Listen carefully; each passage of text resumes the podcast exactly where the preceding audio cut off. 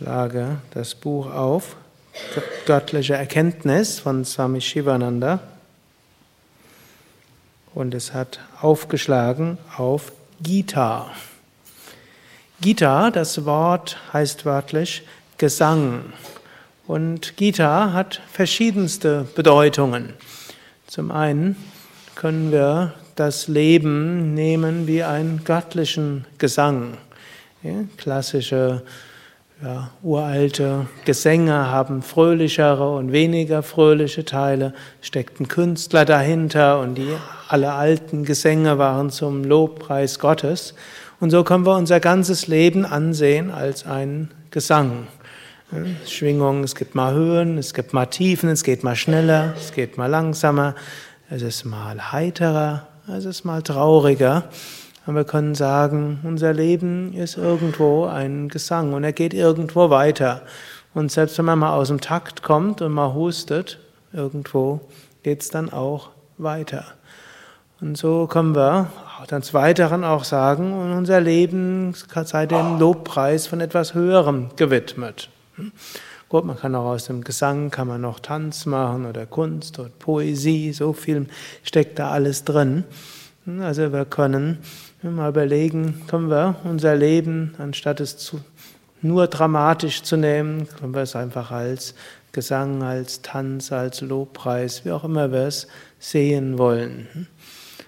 Und eine zweite Bedeutung von Gita ist auch eine bestimmte Art von Schriftgattung in Indien.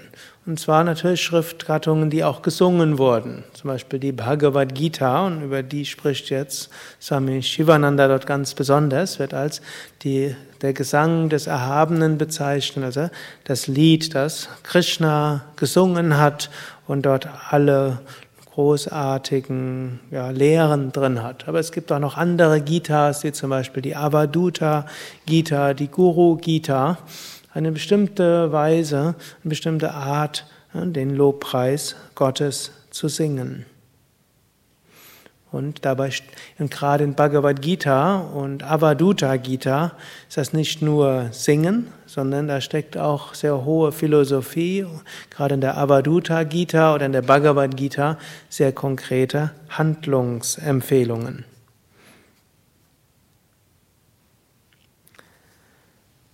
Und ich will ein paar Worte aus, der, aus dem Kapitel noch lesen.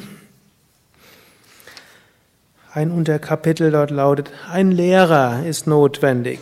Da die Bhagavad Gita sehr subtile und tiefe Lehren enthält, sollte man sie von einem Lehrer lernen.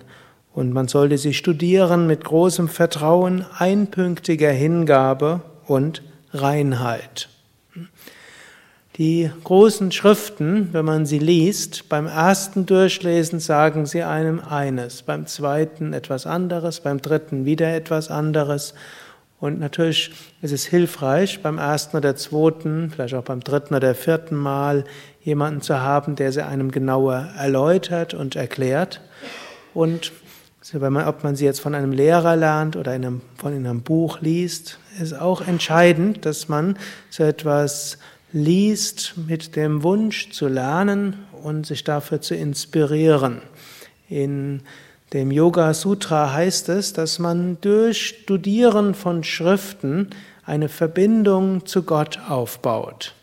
Übrigens, das findet man nicht nur in den, im Indischen, das Gleiche finden wir ja auch im Islam, wo das Koranstudium eine Hilfe ist, Allah zu spüren.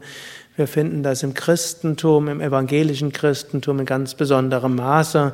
Dort heißt es, wir erlangen die Gnade. Gut, die Gnade Gottes ist sowieso da, aber wir können sie spüren und wirken lassen, indem wir die Heilige Schrift lesen. Das drückt alles aus, Große Schriften sind nicht einfach irgendwelche Werke der Literaturgeschichte, sondern dort steckt eine Kraft in den Worten und wenn wir sie mit Hingabe studieren, dann entsteht eine Verbindung zum Göttlichen.